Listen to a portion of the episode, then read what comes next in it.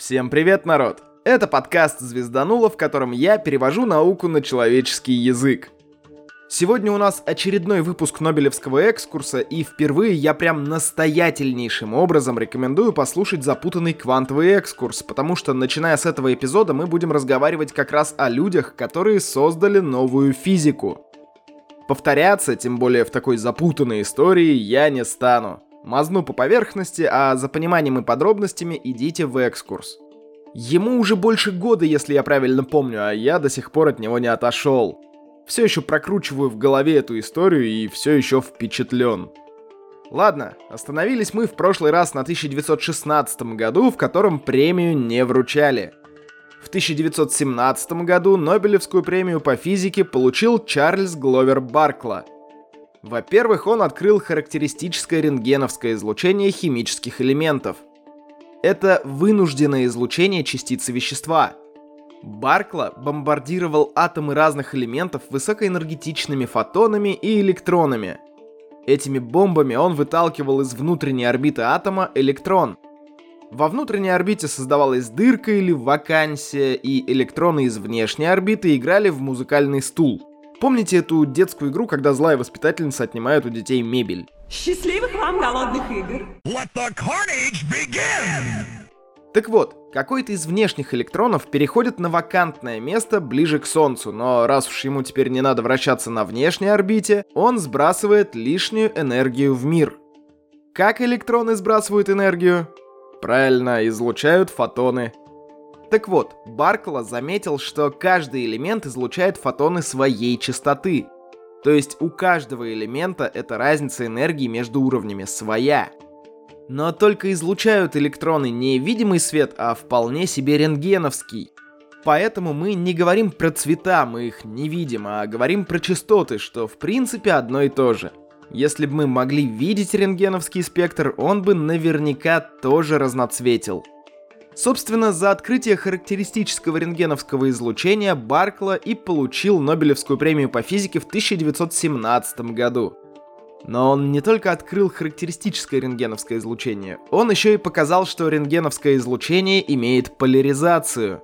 А раз есть поляризация, физики все больше замечают сходство рентгеновских волн с электромагнитными – Пока еще в 1917 году не говорили о том, что это одно и то же, но подозревали все сильнее. Ну ладно, давайте идти дальше. Лауреатом Нобелевской премии по физике 1918 года стал Макс Карл Эрнст Людвиг Планк. Кармен Элизабет Ванита Коскобрава Кортес. Кто все эти люди? Внезапно премию ему дали за открытие квантов энергии, с которого и началась квантовая физика в общем. Тут я опять настаиваю, чтобы вы послушали квантовый экскурс. Изначально Планк начал делить энергию на порции от безысходности, чтобы хоть как-то посчитать свои чернотельные уравнения. И некоторое время он считал это чисто математической уловкой, от которой надо будет избавиться, но позже. Ой, не дай Ктулху, он был бы программистом. Но позже он сменил свое мнение и сам стал приверженцем квантовой теории – так Бак стал фичей. Жух! И ты петух.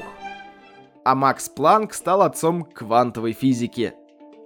Ладно, погнали дальше, а то я про него могу рассказывать не один и даже не два эпизода, а нам надо как-то двигаться дальше. Нужно будет забабахать в лототрон еще жизнеописание известных и значимых физиков. В общем, будем думать, черепить и кумекать. Кстати, вы можете прийти в телегу и предложить любые свои идеи в любых комментариях. Так, в 1919 году премию получил Йоханнес Штарк. Если вы представили себе образ высоколобого немца в очках и с усами, вы угадали. Тут прям как слышится, так и видится. Но мы с вами не портретисты, это я просто отметил забавный момент. А вот момент вовсе не забавный. Штарк был членом нацистской партии и еще одним адептом арийской физики – активно выступал против теории относительности и старался вымороть из науки тех, кого называли белыми евреями. Всяких согласных с Эйнштейном, например, или несогласных с самим Штарком физиков не евреев, вроде Гейзенберга.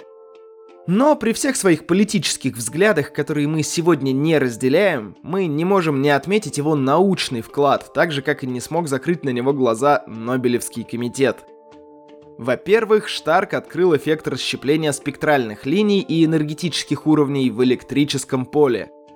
Я долго пытался понять, что это такое и на что это похоже, пока не нашел объяснение у себя же в Нобелевском экскурсе. Скину ссылку на эпизод, нам нужно вспомнить, что такое эффект Зеймана. Второй раз так классно, как это уже было, я не объясню. Кто не помнит, бегом слушайте, а я коротко напомню тем, кто хотя бы примерно что-то на задворках сознания ощущает. Все вещества излучают, если дать им энергии. И причем каждое вещество излучает свои частоты, свои цвета, в общем, видели, как свечки солили и еще чем-то подкрашивали менялся цвет огня, и это и есть излучение вещества при получении большого количества энергии от огня. В свечках мы говорим о дико большом наборе горящих веществ. Оттого и спектральных линий будет много, но суть не в этом. В эпизоде про эффект Зеймана я намеренно пренебрег корректной формулировкой, чтобы не перегружать и без того сложный эпизод. Там я сказал, что излучение может поглощать излучение – Прошу прощения, народ, это не очень корректная формулировка. Кругом обман.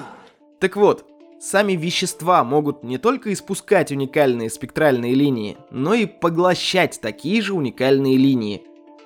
Получается, что у каждого элемента есть своя тень.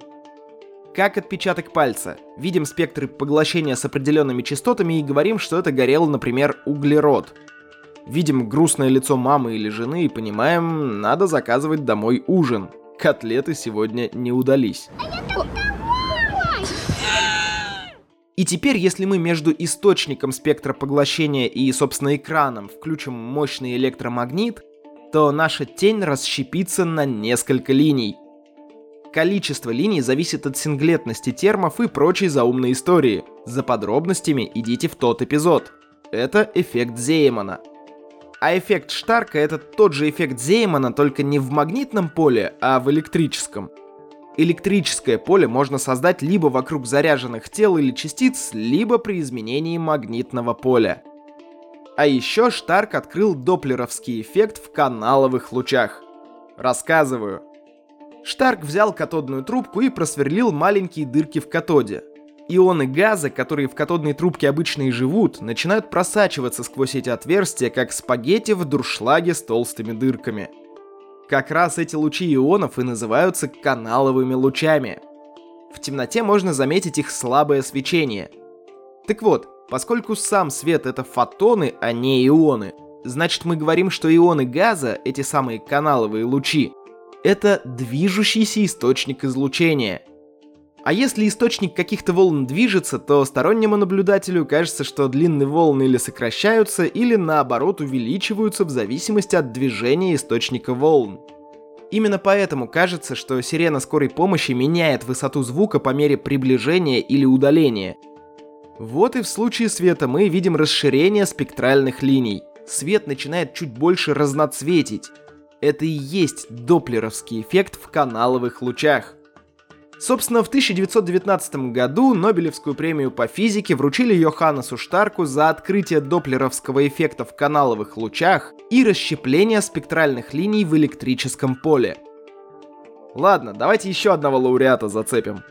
Это будет очень быстро, коротко, потому что очень просто. Всем здрасте, сегодня у нас будет отличное коротенькое занятие про мосты. Итак, существует шесть типов мостов. Балочный, консольный, арочный, подвесной и еще два. С двух сторон земля, посередине вода. Увидимся на следующей неделе. Пока. Шарль Эдуар Гийом получил Нобелевскую премию по физике в 1920 году за то, что открыл аномальные сплавы никеля и стали. Аномалия очень простая и безумно важная. Сплавы, которые открыл Гийом, имеют очень низкий коэффициент температурного расширения, то есть практически не меняются в размерах от нагревания. Эти сплавы до сих пор используют, чтобы создать какие-то детали для сверхточных приборов и инструментов, которые должны сохранять свои линейные размеры при любой температуре. Я же говорил, будет коротко. Давайте теперь к закадру. Я еще не знаю, как прошел новый стрим, что мы там налототронили, но помню, что у меня остался еще один киношный эпизод с прошлого раза. Пора смотреть кино. Буду уговаривать Шубуршунчика составить мне компанию. Бен, это Данила. Бен, I need help. Ну ладно. Я решил для себя вопрос с Apple. Не тот, который про платные подписки, а тот, который меня в телеге мучил. Выяснилось, что на Apple у меня чуть ли не годовой фичер. Открываешь десктопную версию iTunes на винде и чуть ли не первое, что видишь, мою обложку. Мне скинули видео с айфона, как оно выглядит в мобильной версии, и я решил, что это можно считать не фичером, а скорее тематическим плейлистом, в котором я по праву сижу на видном месте. Пусть будет, хотя все равно думалось, что от такого джекпота цифры в статистике должны бы сильнее расти. Ну да ладно, у меня очень нишевый подкаст, я понимаю. На День космонавтики отдельного выпуска, скорее всего, не будет. Ну, не космонавтик я. Но у меня внезапно появился вариант сделать что-то прикольное, пока не скажу с кем. В общем, 12 апреля совсем незамеченным не пройдет, но это не будет отдельным эпизодом. Сорян, если кого расстроил. Ладно, стандартные гуглоформы, отзывы, оценки, репосты — это все офигеть как важно, народ. Я реально как дурной до сих пор проверяю по несколько раз в день гуглоформу, каждый день чекаю, не появилось ли на какой площадочке отзыва нового или оценки. Так что, если еще не сделали, пожмякайте где надо, пожалуйста. Ну и не забывайте подписываться просто так, а лучше подписываться на Boosty. Так вы получите доступ к эпизодам пораньше, а я деньгов побольше. Нужно больше золота. Все, народ. С вами был Роман Юдаев и, возможно, весенние птички. Услышимся в следующем выпуске.